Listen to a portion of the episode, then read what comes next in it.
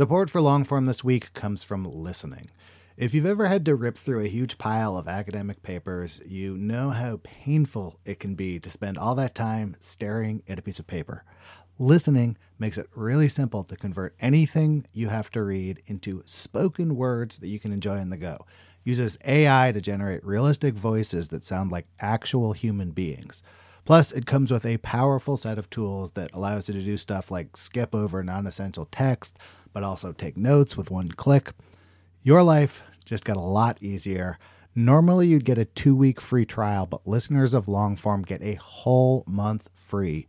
Go to listening.com slash longform or use code longform at checkout.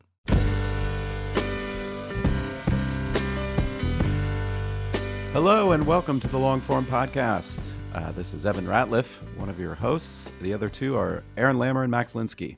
Hello. Hey, Hey, you guys. Evan, who is uh who's on the old program this week? Max, I am very excited this week. This week, I talked to the one, the only Mary Roach. Heyo. I've wanted to have Mary on this show for a long time, and she has a new book out, so I finally took the opportunity to get off my ass and do it. She has written, I think, seven New York Times nonfiction bestsellers. Uh, this most recent one is called Fuzz When Nature Breaks the Law, which is about difficult encounters between humans and animals, things like bears and leopards killing people, or a population of macaques taking over an entire city.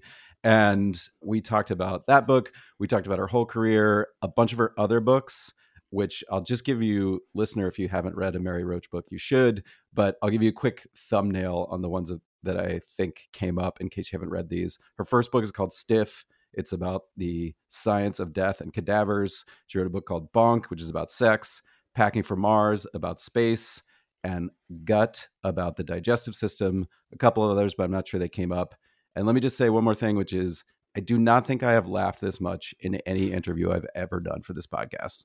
I want to go back to the uh, the fuzz topic. Did I discuss in the introduction of this program the time I trapped a raccoon? yes. I believe that. I don't know the episode number, but I believe it, it did come up. okay, that's the kind of encounter that I, I hope this book is about, uh, and I look forward to it. Absolutely.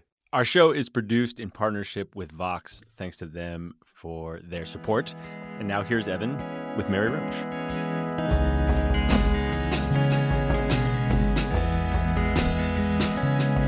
Mary, thank you for coming on the podcast. Delighted to be here. First of all, I I came across uh, some fun emails between the two of us when I was uh, the letters page editor. There was such a thing. Like I was the research editor, but I was the letters page editor at Wired magazine, and you had you were writing stories for Wired at the time. I was asking you for letters for a story that you had written. You know, had anyone written to you that we could use? Uh, it was a story about sort of like the industry of making cute things in Japan. Yes. I think it was called Cute Ink. Kawaii. Yeah, exactly, like Yeah. Tamagotchi and all that. And uh and you sort of said, "Well, I don't think I got anything good." And then a couple weeks later, I got a sort of like urgent sounding email from you saying, "I don't know if it's too late to get this one in, but I heard from a woman who has an Hello Kitty vibrator." I have no memory of this. Oh my God. Do you think that was something Sanrio put out, or do you think that she kind of jerry rigged it and put the logo on herself? Was it really a wow? Your assessment in the email was that it was a knockoff. It was it was off brand. It was off brand. It had to be off brand. I, yeah. I mean, I've been to Sanrio and they're not very freewheeling. So, yeah. Wow. I completely forgot about that. But it just it was so fun to find that because I mean it was from like 1999 I think but I sort of to sort of think oh have we ever exchanged emails? And then to find this to me what like a perfectly Mary Roach email that was like funny about this funny thing that you had written about. Um but I realized in in looking back that uh you reference in Fuzz that you worked at a zoo.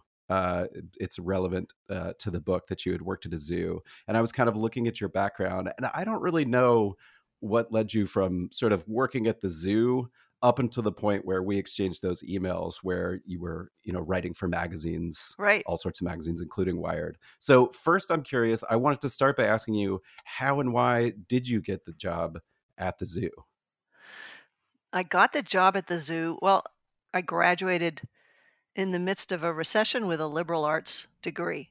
So uh, I wasn't finding any. Well, I was applying for jobs in in radio and TV with no training or internships, and I was getting nowhere.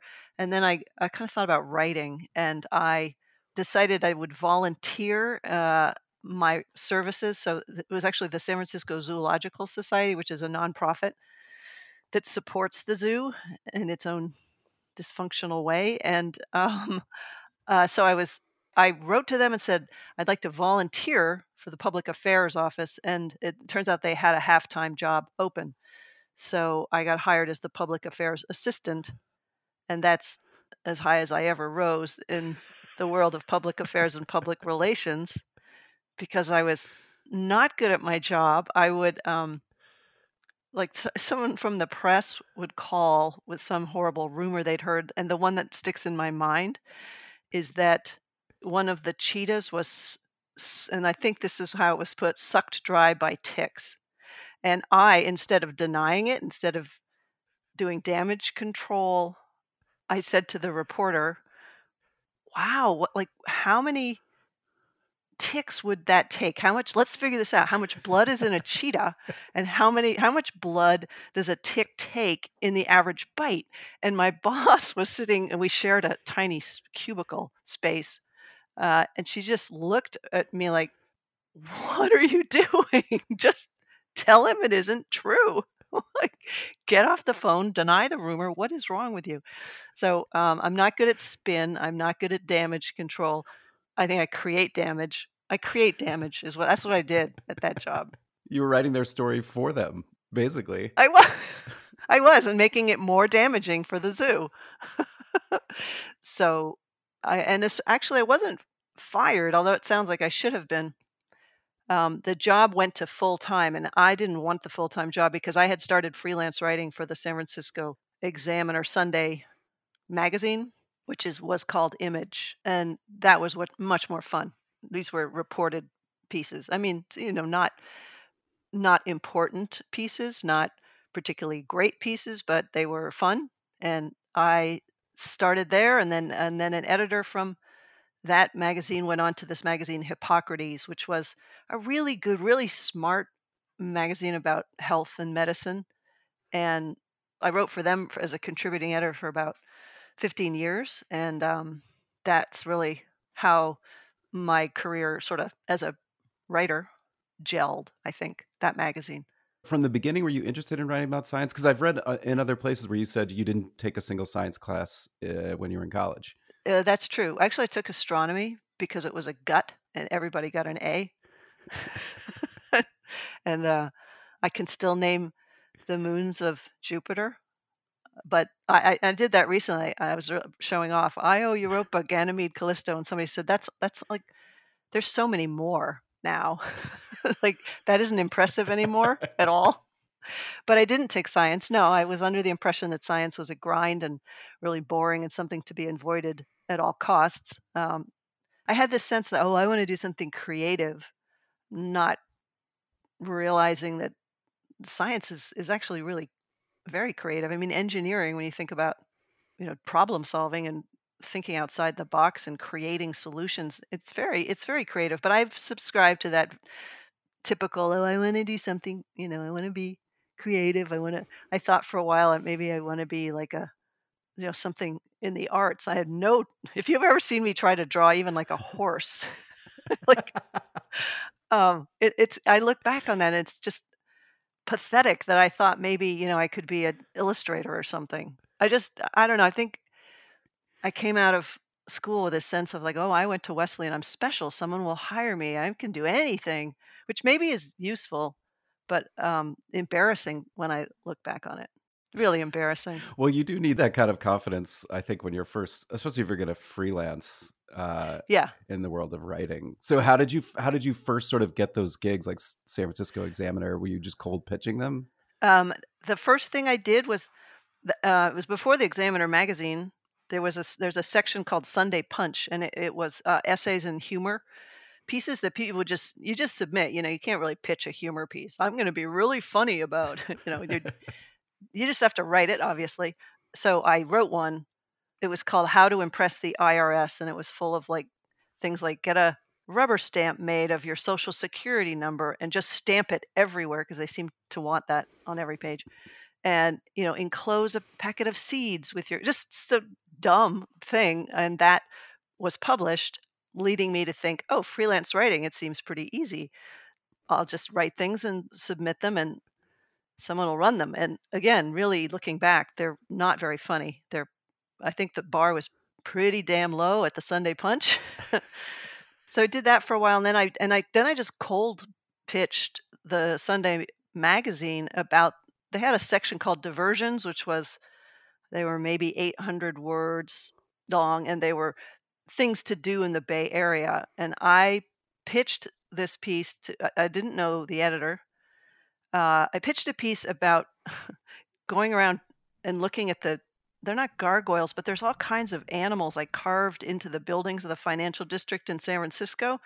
So I pitched it as kind of a kind of like a bird watching piece in the financial district, but you're actually looking at all the animals up on in all the carvings. And for some inexplicable reason, Karin Evans, the editor, took that piece. And then I, the second piece, I think I went out with the pothole patrol, and um, that was a lot of fun. But that, but so just started writing pieces for that magazine, and then and then then the editor from there Peggy Northrop went to Hippocrates. And that's when I started doing longer reported forms, things that you could actually call a feature. So I just was following along. I did that a lot. I kind of just grabbed hold of someone's coattails. You know, I think Alex Heard, I think I followed Alex Heard from the New York Times to Wired to Outside. Just like, take me with you. Hello, take me along. But did you feel, I'm very interested in before you wrote Stiff, did you feel like you were sort of going places in the writing world and you'd kind of gotten your feet in magazines and it was all kind of going in some direction at that time? Uh, here's what happened I wrote for magazines for about 15 years. Never the ones that, you know, the Atlantic Harper's or the New Yorker. Those always felt out of reach. And also, I think my style wasn't very well suited and i'm not uh, i'm not a strong enough reporter for those anyway that was how i felt but i really enjoyed the magazines i was working for they had good budgets i did a lot of travel i i was like this is i could do this forever i'm so happy. I wasn't plagued by this notion that i should i should be writing books um, that didn't really i mean i, I kind of thought well yeah that would be cool i you know you're, you're that is sort of the next level and i probably should want to do that. I think what happened is uh, uh there was a time when it was right around the time when salon.com, the online magazine, remember that? It's an online magazine. And David Talbot, who founded it, uh, used to be at Image where I started out. So I wrote to him and said, I want to write for you and do a column for you. And he said, sure. Uh, you know it's the internet. It's like yes feed me content. So and around that time as, as, as salon.com was taking off the budgets were shrinking at magazines. It just felt like the end of an era. You know it was a it was a good run. It was amazing. It was really fun. And then the the per word rates were going down. It was harder to get a contributing editorship. Uh, just felt like things were moving in another direction and uh, not necessarily a well-paying direction Although Salon did initially pay me surprisingly well, especially compared to what I think you get now writing for websites. But uh, what happened? Uh, an agent, the agent that I still have, contacted me about a couple of salon. I think he'd seen a couple salon columns and just said, "Do you ever think about?" And he didn't say a book. He said a a book length. I don't know. He had a word for it that wasn't books. I, I, I didn't actually know quite what he meant at first and then I realized he was talking about books, and I I was kind of ah, yeah maybe so. I don't know what I you know I said I don't know how I I can't you know I've never written more than five thousand words or six thousand words. I can't even imagine ninety thousand words. And he said, well you know just think about it. And he and he told me to take a look at which columns had the highest hit rates, and there were a couple that had to do with cadaver research that had high hit rates and he my a- future agent said well why don't you think about that as a book? And I remember saying, or thinking anyway, boy, that is a really terrible idea for a book. Who the fuck goes into a bookstore, looks at all the new nonfiction books, and goes, oh, yeah, this one here, this one about the cadavers. I think that's what I'm going to read next. I mean, I just, it just seemed like a bad idea, but I went ahead anyway because what do I know? And he sold it, and then that was that. That's how I came to writing books. It's amazing that you didn't think it was a good idea. I mean, I feel like when I think about a table full of books, like that cover, like the toe tag body, is an iconic narrative nonfiction cover for me. Oh yeah, I fought against that cover. Really? I fought against it. Yes, I said two. I had two objections. Um, one was that it was derivative of Six Feet Under, which it was a little. It looked that way, and I also knew that research cadavers don't have toe tags. I even didn't like the title because nobody who works with cadavers, who's a you know med- biomedical type of person, uses the word stiff. It's a very you know cops in the morgue. So I felt like the title and the cover and the toe tag. Such anyway, it was like never listen to authors about titles and covers. Um, fortunately, they talked me out of that. I mean, they didn't ignore me. My publisher's always pretty good about listening to me and behind my back rolling their eyes yeah, it's good that they didn't listen to me. And that had it, that book had an earlier cover before, which was very weird, which was changed at the last possible second. It was a shaved head guy lying apparently dead, face down, with a typewriter here in front of his head, and he's typing kind of spastically like a dead person might type. And then coming out of the typewriter, it says stiff. And, you know, there's the title. So it kind of made it look like I'm like Mary Roach is a dead bald man typing. It was, it was, and it was very gray and it was very. I just thought it was sort of funny, so I didn't care. But then um, someone at Borders actually said, "We like this book and we will put it in the original Voices program, but not with this terrible cover." So at the last possible second, my publisher went in and changed the cover, dealt with my complaints, and then put the thing out.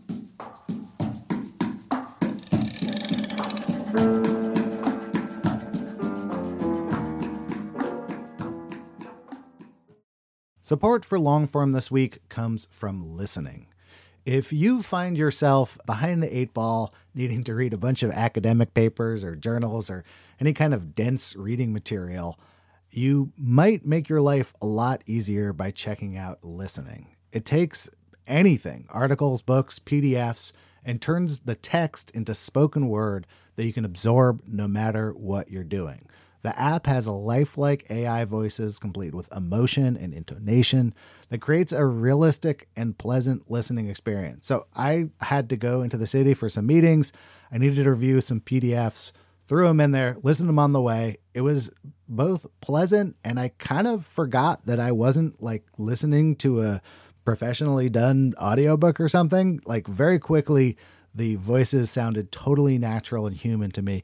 This listening app might just transform how you consume reading material, and you can give it a shot yourself risk free. Now, normally you get a two week free trial, but listeners of Longform get a whole month free. Go to listening.com slash longform or use the code longform at checkout. Listening. Your life just got a lot easier.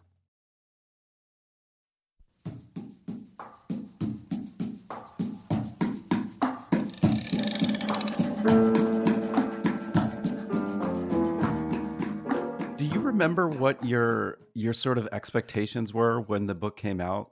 Oh, yes. While I was working on the book, even, I would wake up at night thinking, no one, no one's going to buy this. No one's going to buy this book, read this book, like this book. My publisher has spent this money that they're never going to earn back. I'll never be able to write another book. I just thought um, I had very, very, very low expectations.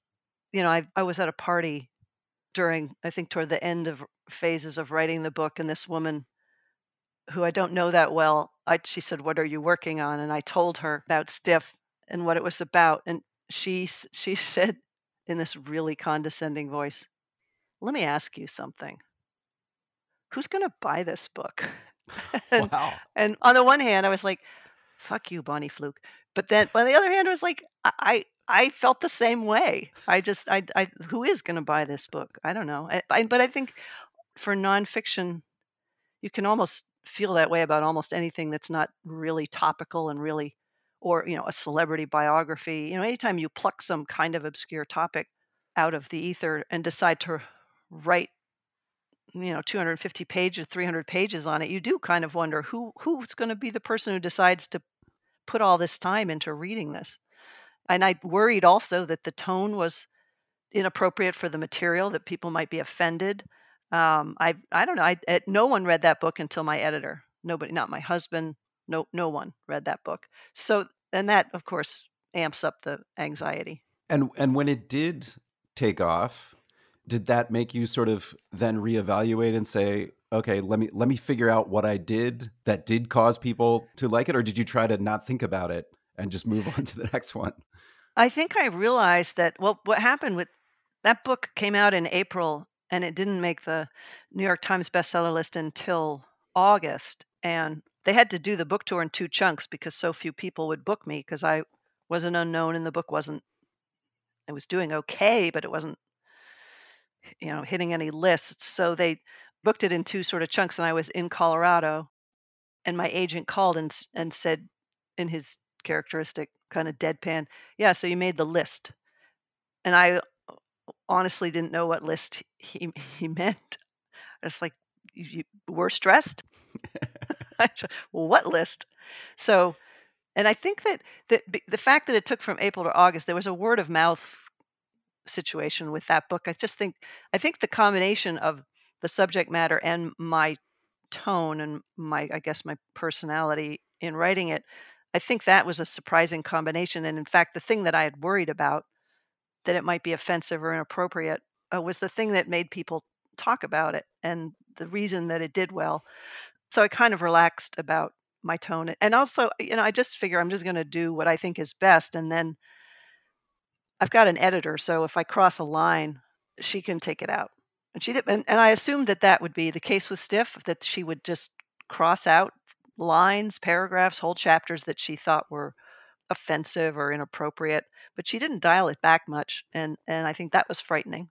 But after the first book, I, I kind of saw that that was that what I was doing was okay, which is good because I don't know how to do anything else.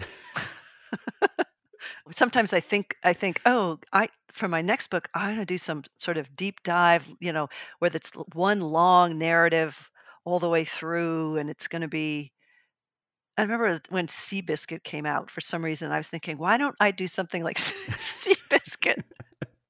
that was just hilarious to say the word Seabiscuit. Also, because there's we used to get our kegs when I lived in a big flat at Seabiscuit Liquors. anyway, I remember thinking, I should be doing that kind of thing where it's like a, you know, really deeply reported one story, you know, and I would think about it a lot and then just go, I'm just, I don't have those goggles. I don't have, I don't see the world. I mean, I probably step on those stories all the time. I trip over them and I don't see them for what they are. I'm just not able to do that for whatever reason. But I, I think about it sometimes. Just looking back over the books, you know, it can feel to the reader like, you just kind of happily wander the world following your curiosity and then like a big you grab one big idea and then you grab the next big idea. But i'm always interested in when you when you're trying to come up with the next idea for the next book do you feel sort of like under pressure to do it? Or you sort of have a have a range of options you're choosing from and you're exploring each one a little bit? Oh god wouldn't i love to be one of those people with the the to-do list of like 10 great book ideas? I know this this guy he he had he had this list a hundred book ideas. A hundred? And eh, a hundred he had a hundred book ideas. I think you know, a lot of them were just you know noodling kind of off the top of his head. But I, I don't have one. I don't have one, and it can take me almost a year to settle on something. And there's a lot of anxiety that goes into that and dead ends and and I'll report I'll, I'll I've spent a couple months reporting things that went nowhere and people people I've, for the past month I've been talking about fuzz and invariably for radio or television, they say, you know, oh, what inspired the story? And they want a soundbite. I know they want a short answer. And I don't have an origin story. I just I, gave some thought to just making up an origin story, but I don't like I'm I'm committed to the truth. I wanted to say, you know, I was I was attacked by wolverines in New Hampshire as a child. and I couldn't do it. I and I so I have to I, I go, well, yeah, well, I started out as kind of interested in this forensics lab up in Ashland, Oregon, the National Wildlife Forensics Laboratory, and this and basically it was this woman, Bonnie Yates, who'd written a paper and a law enforcement guide on how to detect real versus counterfeit tiger penis, and and I got anyway, the way I come up with book topics is I I have a couple of appealing chunks, and then I think what book would you put around those chunks? And I, I've told this story before, and I think people who I think a lot of people don't know what ad I'm referring to, but I'm going to tell you anyway because it's how I work. Okay, there's this ad for Kohler. You know, they make plumbing fixtures, bathroom fixtures. Sure. Yeah. Okay.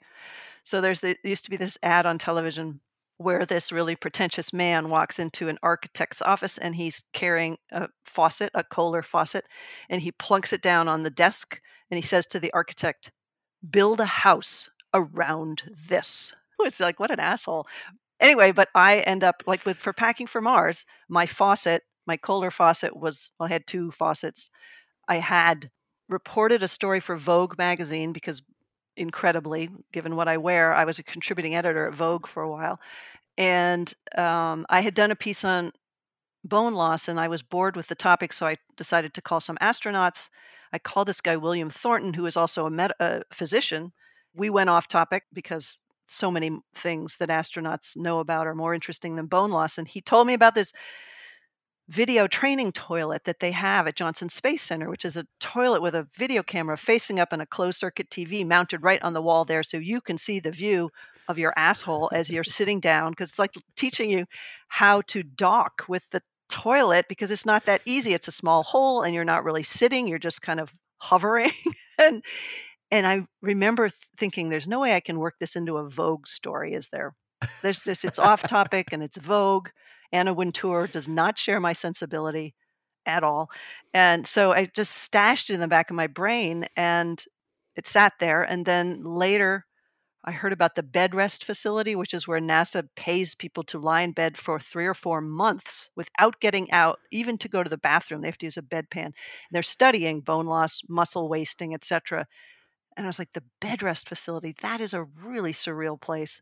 So then I had, so then I've got these two things, and that, I'm like, okay, what book do you build around that? And that's how Packing for Mars happened. I never thought I would like to write a book about our efforts to put man into space. You know, I never, I was not particularly interested in space. I, I didn't even see the moon landing. I was, I was 10 years old and I didn't even watch the moon landing. I was like out playing with the neighbors and I don't know, I just, so I'm, so I'm, I never have a topic. I just start with a couple irresistible things and and build it out from there. What were the Kohler faucets for for fuzz? um, well, I thought they were the tiger penis counterfeiting because I envisioned a place in Asia, like a dimly lit room where because they they use horse and cow penis, and they carve barbs into it to make it look like a cat penis. Um, the tiger penis is very small. Horse cow are much bigger, but they have the characteristic barbs, so people have to doctor them up. And so I was picturing, just like that was a faucet. I was like, I, I want to go with some investigator on a sting, like a break-in, where they bust in, and all these people like abandon their work benches and leave behind the penis that they were working on. and uh, so I tried to set that up, and the guy they did find the guy who knows about this and knows where you know which markets these things were sold in but he was about to retire. So you know my faucet got turned off there. Uh, so there's that one and and, and also it, I, it didn't i mean this it morphed into you know instead of wildlife as victim wildlife as perpetrator so i kind of turned it inside out. But the faucets were um, the tiger penis and the um, also bonnie yates had assembled a hair library like a massive collection of all these hairs of endangered species and she was going on about like you know animals have seven different types of hair. There's guard hairs undercoat hairs regular hairs face hairs and so you had to be an expert in all these different hairs. Just honestly the two words together hair and library did it for me. So I, those were the faucets but i didn't know what the plumbing system was i didn't know what the pipes were that would connect it. it is a terrible metaphor and I'm not going to let it go. no, let's keep going. so, yeah, and then I, you know, I uh, there was a there was a faucet in the form of. I heard that before this uh, agricultural. This was over in the realm of agricultural crime, but I was like, okay, nature. It's somehow tied in with nature. Uh, I heard about um, this crime that is actually really called grand theft avocado, which is before the Super Bowl because there's so, so much guacamole is made for the Super Bowl. People go in and steal huge, just truckloads of avocados from farms, and I loved that, and I wanted to go out on a sting where they were going to catch these bastards right before the Super Bowl. But I was uh, you know dealing with the sheriff's department. No one returned my calls. They didn't sort of share my enthusiasm.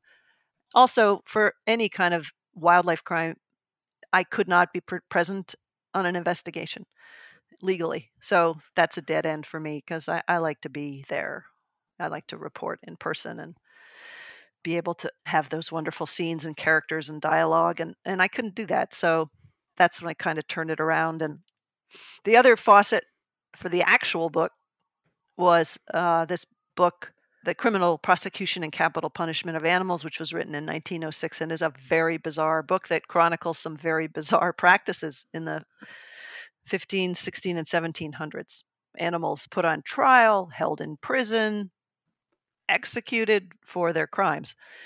That kind of made the whole idea of animals as quote unquote criminals kind of gel in my head. But have long see see now if you were a if you were a TV reporter and you said what inspired this book, how long did I just talk about that? Fifteen minutes. You can just see them going like, "Holy crap! shut her up.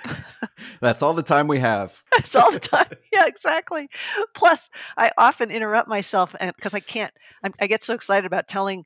I, I, know how to tell the you know the difference between tiger penis real and fake, and I go off on this tangent, and and the fact that the people who sell it in Chinatown they're selling deer, cow, and horse, and they know that, and they sell it as lesser tiger penis, and everyone knows, but they don't care. It does this so I go off on that tangent too, and it has nothing to do with my book. It's not even in the book, but I can't seem to help myself. You mentioned, you know, the sheriff's department didn't share your enthusiasm. Yeah. And I'm interested in when you you get a lot of time with people, you know, the people that end up in the book, like the forensics investigators for, you know, bear maulings and cougar maulings and then uh, you know elephant attacks in India. What is your approach to them, and how do you sort of get them to share your enthusiasm when they do? Usually, what I do is if someone's hesitant or they say no, I try to kind of break down what it is that is making them uncomfortable. Like I may say, we can do a fact check, which doesn't mean I'm going to show them the whole chapter, but I'll do a fact check of the facts. If they're still hesitant, I say, you know, you can check, I'll read you your quotes. Uh, so you don't have to worry that I'm going to misquote you.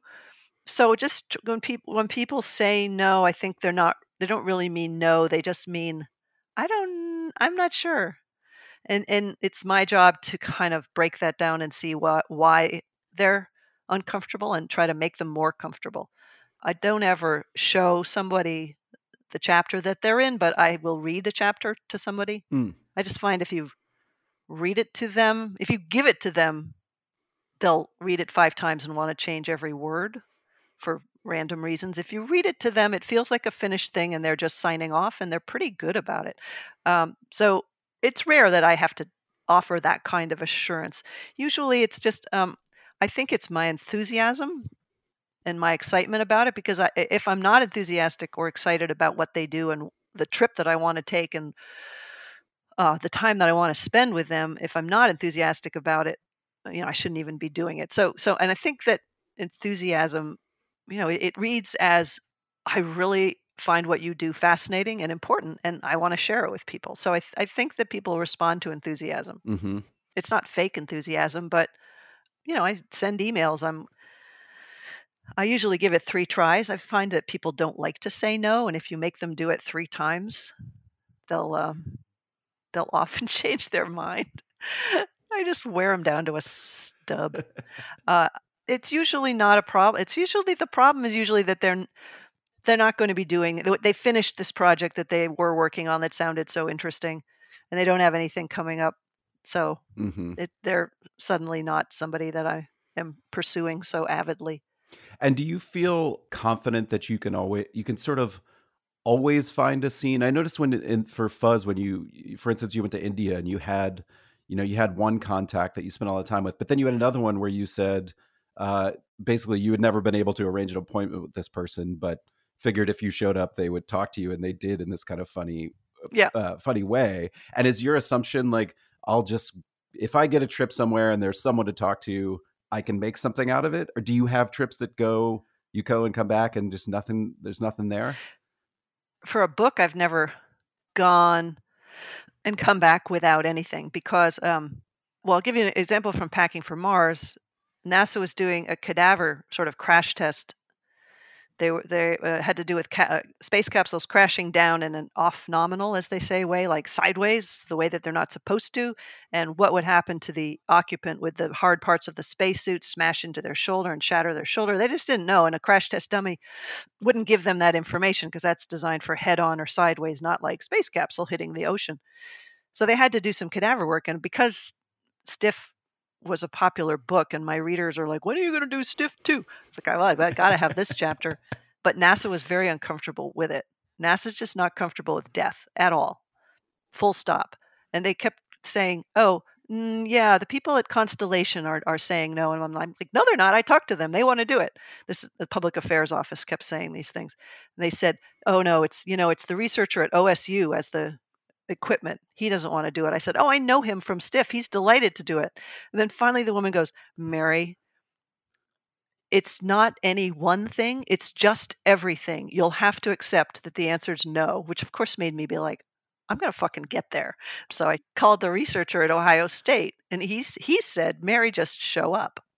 Just show up. So I, sh- I did fly there the day of the test and showed up and the researchers were there and they're like oh hi what's your name? Who are you? And i'm like oh i'm mary roach uh, i'm an author and and they're like mary roach and they run down the stairs to the this other office. They stop where the cadaver is being wired up for the test and they tell the grad students don't speak to her and they run it was amazing like i knew that this if you know it's like nasa you can have this scene go either way. It's up to you because this scene will be in the book. And I think that the public affairs woman kind of knew this because when they called her and said, Mary Roach is here, she said, Lynette Madison was her name. She goes, Mary Roach is there. Oh, just talk to her. so, uh, and that happened with the Japanese space agency as well. Uh, they said yes initially to a uh, it was a psychological test in a space capsule simulator where they gave people all kinds of weird challenges and to see, and they were being observed by psychiatrists. And they said, "Yeah, you can be there." And then, like four days before, the public affairs woman wrote and said, "Oh, I know we said this. I'm so sorry you can't be there."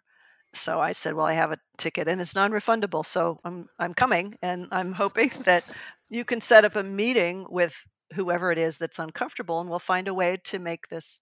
More comfortable for everybody. So I was prepared to sit in a hotel room at Tsukuba Science City, um, just harassing the public affairs woman until she set up a meeting, which she finally did. So um, I have gone places without an interview set up. Uh, and it, it is harder to it. Well, it's hard to say no three times. It's very, very hard to say no to someone who's flown halfway around the world and is outside your office. So I, I have resorted to that sometimes. I'm not proud of it. no, you should be proud of it. Had to be done. Your your your story from NASA makes me think I would read a compendium of just your interactions with uh, with PR people over the years for these books because I was I flagged one in Fuzz where you're writing about you know cars interaction with wildlife and accidents and then you you talk about self-driving cars and the issues that yeah. could arise and then you write something like uh, i tried to contact google's public relations google waymo their self-driving cars public relations person but she refused to have relations with me. Yeah she was she was so bad and i kept i, I just because it was fun for me i kept emailing her and after like the fifth one i said are you okay? I'm worried that you're ill i hope you're okay and the, I mean, the, when you first call Google the the self driving car, people they're like, "Let's get you down here and drive you around." That's like NASA would be like, "Let's get you here to ride the rover." With Waymo, people are like, "Let's get you down here," like you're going to get in this vehicle and just be blown over by the fabulousness of what they've done and forget all about what what it is that you even wanted to know. You're just kind of like, oh, "Okay, I don't want to ride the rover. I don't want to. Stop it." but I do love those. I remember for in Gulp, uh, this book was written some time ago when fecal microbiome transplants, as they're now called, FMTs, were just starting out. And I went when one was being done, they were gathering the material and processing it. And they used an Oster blender. And so I, because it was a really good blender. So I contacted the Oster communications office and I'm like, I just wanted, you know, wondered how you felt about being the blender of choice for fecal transplants. And the woman, you know, she wrote back in this, thank you for reaching out. After talking to our product communications department or whatever department, we've decided eh, she didn't say not to comment, but it was just a classic corporate communications bullshit reply, which I included in a footnote. And they should own that, don't you think? The Oster people own it, people. Well, this is this is your attitude from being the PR person from the zoo who just believes that the PR person should just answer your question the way you want it answered. Exactly. Exactly. That's, that's how I did it. I think it's the right way. Everybody else seems to have it wrong. One of the things that I love about your writing is that you're just sort of this incredible companion for the reader to go along with. Like we're just always along with you and you're having little adventures and learning about things and we're learning about things. And I'm interested in the interplay between that and what it would actually be like to go along with you because there's a kind of inverse relationship sometimes where if you have a bad experience, I as a reader have a have a great experience. Yes. Like I really enjoy reading you write funny about something that's terrible that happened. Yeah in some sense, the the more awkward, the worse things go, the least expected, most embarrassing or disgusting. Although they're not necessarily fun to live through, I know at, in that moment they'll be really fun to write up and they'll be f- fun for readers to read. So I'm simultaneously going like, "Oh fuck," and "Yes." like the NASA, you know, those guys literally running down the steps and into this other little side room to call public affairs. I'm like, at this point, I don't care if I get to see the cadaver test because you just handed me a really fun scene. I mean, it did, I didn't put that in because it, you know, they relented and things went the other way. Um, but you know, the, the I'm often spending a couple days to a couple weeks sometimes in a place with people, and ninety percent of that is you know, not interesting, not getting. You know, I'm writing up a just a tiny percentage. Uh, you know, it may be a moment, it may be two minutes out of a week, you know, that ends up as a scene. So to have someone tag along, it would it would be so so dull for them because just the, the you know all the downtime between those magical moments uh, if you have to have that and you know and sometimes people say like oh you should you know you should be shooting video while you're there and then we could do a tv project and, and i'm like if i've got to be worried about lighting sound what the scene looks like i mean that the the none of the spontaneity will be there. Yeah. And uh, people will feel uncomfortable they'll feel like they're on camera which they are or they're being oh, we've got to get to a quieter spot. I mean this is why i've, I've not done any of that. I because I I feel like it it'll it'll spook the moment. And do, how do you start to know when you're getting close to being finished? Um, it's largely intuitive. Um, I may go the first six months of a book project not having a clear sense of what the book is even about when I finally realize, okay, that's what this book is about, and I know what the parameters are, so that means this chapter doesn't really fit, and or um, in reporting these chapters, somebody told me about something else going on, and I know that I know that I want that. It has everything to do with how interesting and how much of a how fun is the narrative for this material. So it's it's almost like you know the greatest hits. So there there'll be you know things I'm considering that you know I I thought would be interesting, but turn out not to make the cut. And you know, and sometimes it's the something that I'd done the setup on, they'd end up not doing it. I was gonna, I wanted to, I want to be trained as an egg addler because I wanted to do this chapter on Canada geese. And what's interesting about egg addling, which just means shaking the egg so the embryo isn't viable, and there was all this work done on how to tell from without breaking the egg, how far along is it? It's basically a, a, a, goose abortion chapter because there's, you know, if it floats, that means there's more egg than goose, and it's uh, so small that it's considered you know, first term. And it's tricky because you have to time it right. If you do it too early, the geese will just lay another clutch. So you have to, it's a very complicated thing and it's it's and it's lovely because it's it's humane it's like rather than you know rounding up the geese in the middle of the night and putting them in a co2 box and killing them they're trying to figure out i mean there's people who are really working hard to uh, not kill the canada geese and even not to kill canada geese in the egg but i couldn't nobody's doing egg addling anymore it's expensive to train people it's hard to time it right it's just too much work and there's other things that they're doing now but so I was like, you know, if I can't become an, if I, and also the other thing about egg addling is you're out there and you're simultaneously with your bucket floating your eggs, and then you have geese that are, and they're very aggressive. They're charging at you and they tell you to bring an umbrella, and you open the umbrella, kind of like the Batman, what was it? The, the penguin. Yeah. You had this, so you're like, opening your umbrella at these attacking geese while you're floating and the geese are like what the fuck are you doing with my eggs in the bucket and so that appealed to me very much and then when i found that i couldn't I couldn't find anybody, and I spent a lot of time contacting municipalities that had geese problems that had done addling in the past, and they're like, "No, we just move the nests, or we do there's uh, there's other things they're doing." So I just I just abandoned the goose chapter, except for the goose shit footnote, which had to be had to be in there. You might also I feel like it's emblematic of your books that you you may literally be the only person who's ever with a disappointed voice said they're just not doing the addling anymore. They're not doing egg addling. I can't even get a gig doing egg addling.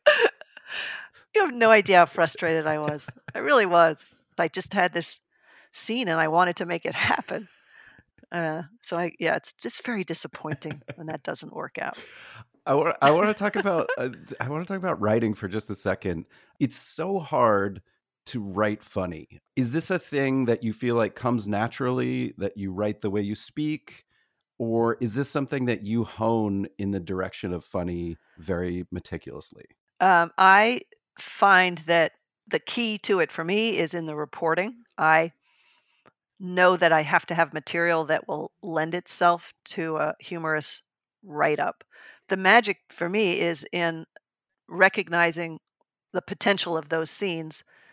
And sometimes I overestimate. i'm over optimistic. I think that they'll be magic, and in fact, they're pretty dull. I once pitched a story on the ergonomics of airplane seats because they were doing some studies of that. And I thought, oh my God, it's an airplane seat ergonomics lab. How cool is that? And then I go there, and it's just 50 people sitting in airplane seats for seven hours. It's not very dynamic. Nobody was talking. I mean, the tedium of it was mildly interesting, but that's one where I, you know, I pitched it and I thought, well, what was I thinking? Uh, but but typically, I have a pretty good eye, whatever, for scenes that will be not necessarily funny, but there's a sort of something kind of surreal about the juxtaposition of science and whatever it is. Like for Gulp, the saliva woman you know this this and she turned out to be this beautiful italian woman fashionable well dressed and she studies spit and she's not just studies it she's so in love with it and so enthusiastic about saliva. And that day i mean that was just i was just so happy to spend that day with the spit lady because I loved her. I loved her passion for saliva. I became a passionate advocate for saliva. I, you know, don't get me started on saliva. But that kind of combination of science plus some weird little slice of the world that we just never really thought about somebody dedicating their life to.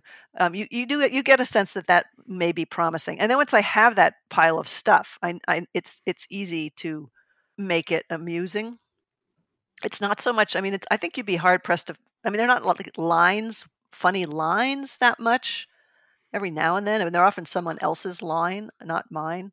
Uh, so it's it's. I don't think you know if I had to work for a late night show or something, I'd be, be I'd be fired on the second day. I don't I don't come up with funny lines that like that. So the humor is is very much based on the the situation, the place that I go, and the things that happen. And and without that, I'm I'm just flat. I find there's a certain informality in your style that's partly there's a meta element. It's sort of like I'm writing a book. I'm making metaphors here for you. Like I'm doing I'm doing I'm trying to do this for you. There was a funny line in in Fuzz about you were comparing a tree like the tree to a human body. Yeah. And then at some point you just say the widest part of the tree is called the bud, and that is where the my metaphors come to an end or something like that. Yeah, that's as, as far as I can take you with that metaphor. Yeah, uh, yeah, exactly. Um, I do I do like to kind of bring people into the process sometimes. I think it I think it's kind of fun. I I, I there's there's points where I've done that and I think I don't know, is this too cute? I don't know. My editor will take it out if it's I I just trust her for some reason to if I've overstepped my bounds. So so I just throw this stuff in there. Are you still just sort of writing for your editor now? I mean, now you have a readership over these books who, you know, they're going to run out and buy your new book and they may have certain expectations of the things that they want in the book are those things in your head what you know what a mary roach reader wants well yes only because i just picture all of my readers as me it's like the john malkovich movie where he looks around the restaurant and everybody, including the women, they're all John Malkovich.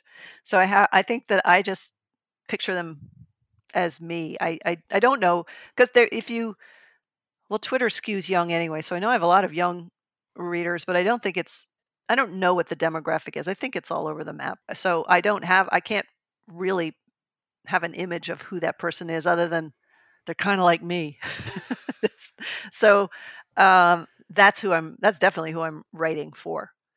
And I and, and interestingly, I, I wouldn't put my editor in that category. I mean, she's not somebody my editor is a she's published three volumes of poetry. Her poetry is in the New Yorker. She's written four novels. She's a beautiful she teaches literature or, or writing at Columbia. She's passionate about fiction she's she's not someone who would ever pick up one of my books and yet she's a she's a wonderful i mean she's just a good editor she could edit anything because she's because she's a good editor she could edit anything but she's not someone who i would imagine being like oh i love mary roach's books so it's it's interesting that she's the first person and the only person who reads it before it goes out yeah well i mean i guess it's if everyone else is you it's good to have one person that's not you exactly, exactly. She's the one. Uh, every now and then, I do cross a line. I know you may find this hard to believe, and she's the one who goes in and just puts a diagonal line across that paragraph and writes no in the margin. Not like any reason why, just no. Like it, like she, like I don't even need to explain to you why this is not going to be in the book, Mary. Just no. And I and initially I'm like, hey, I love that part. Wait, no. And then, then by the next day, I'm like, yeah, she's right. She's right. and underlying, I think a lot of your books is an idea that you're writing about things that people don't usually talk about. And I, I am interested in if there's a philosophy that underlies that, that that's a sort of belief of yours and that's partly what drives you to in certain directions in your reporting or that's just what's more fun uh, it is what's more fun and also I, I, it started with stiff partly because when I was thinking about books at the behest of this agent, he said, just think about, you know, books, book topics. And it seemed to me that everything you could think of, someone had written a book about. And cadaver research, cadavers in general, was something that nobody had written about. So I, I, I was, it was kind of like, oh, I'll do that. I'll, I got that one. I'll do that one. I don't mind. I don't have any sense of this is gross or uh, it didn't. It just seemed interesting to me. And it's and in these realms of the taboo, there's a tremendous amount of material that is really interesting, but that people have stayed away from. And so it felt to me like this is some interesting material that's untouched. You know, it's kind of I'm kind of a bottom feeder. It's down there on the bottom where people don't want to go. But if that's what it takes to find interesting new material, I'm fine with it. I don't care. I'm not easily grossed out. I don't feel that there's any reason why we shouldn't look at this. And over time, I started to feel that, particularly with Bonk, well, both Bonk and Stiff, uh, I, I felt that the taboo was preventing people from having conversations that it would be healthy to have. Mm. Um, whether it was, you know, what should I do with my remains when I die?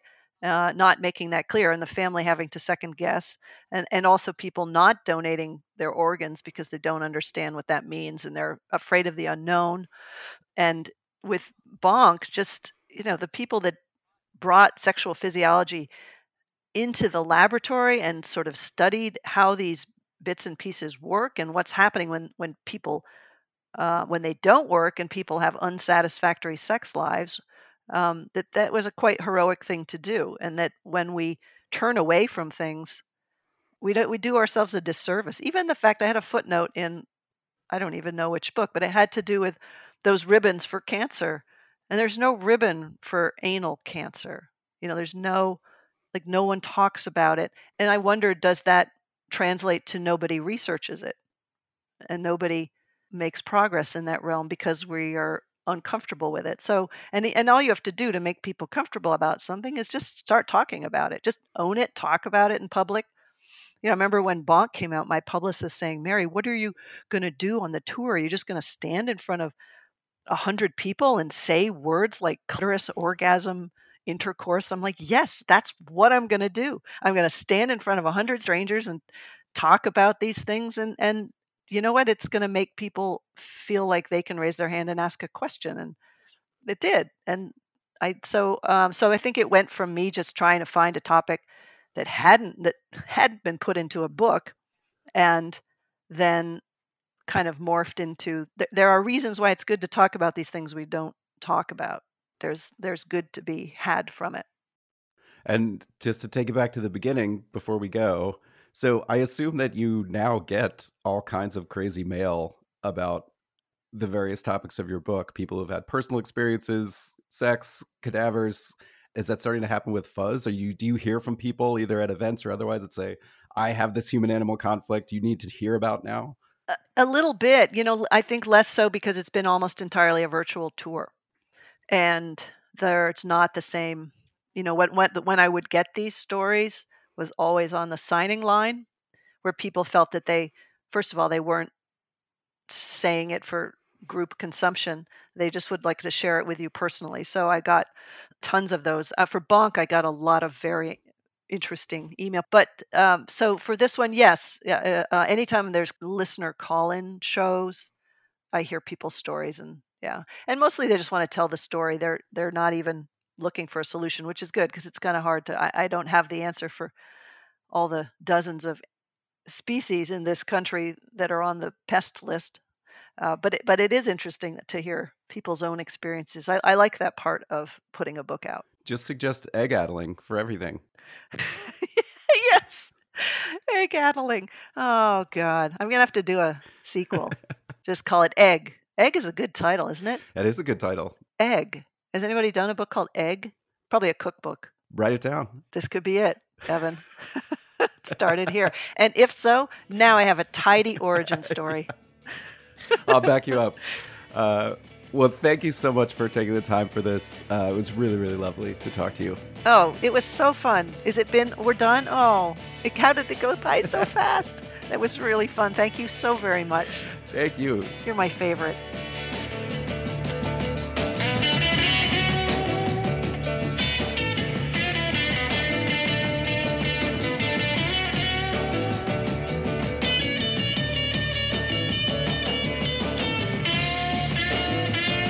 That's all for this week's show. I am Evan Ratliff, and that was Mary Roach.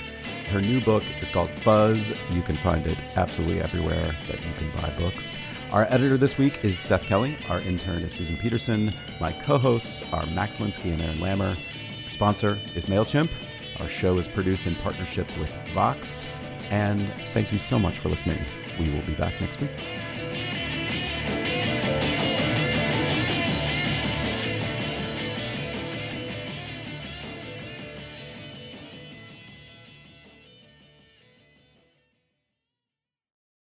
Support for Longform this week came from Listening. Listening makes it easy to convert written text to pleasant audio tracks you can take in no matter what you're doing.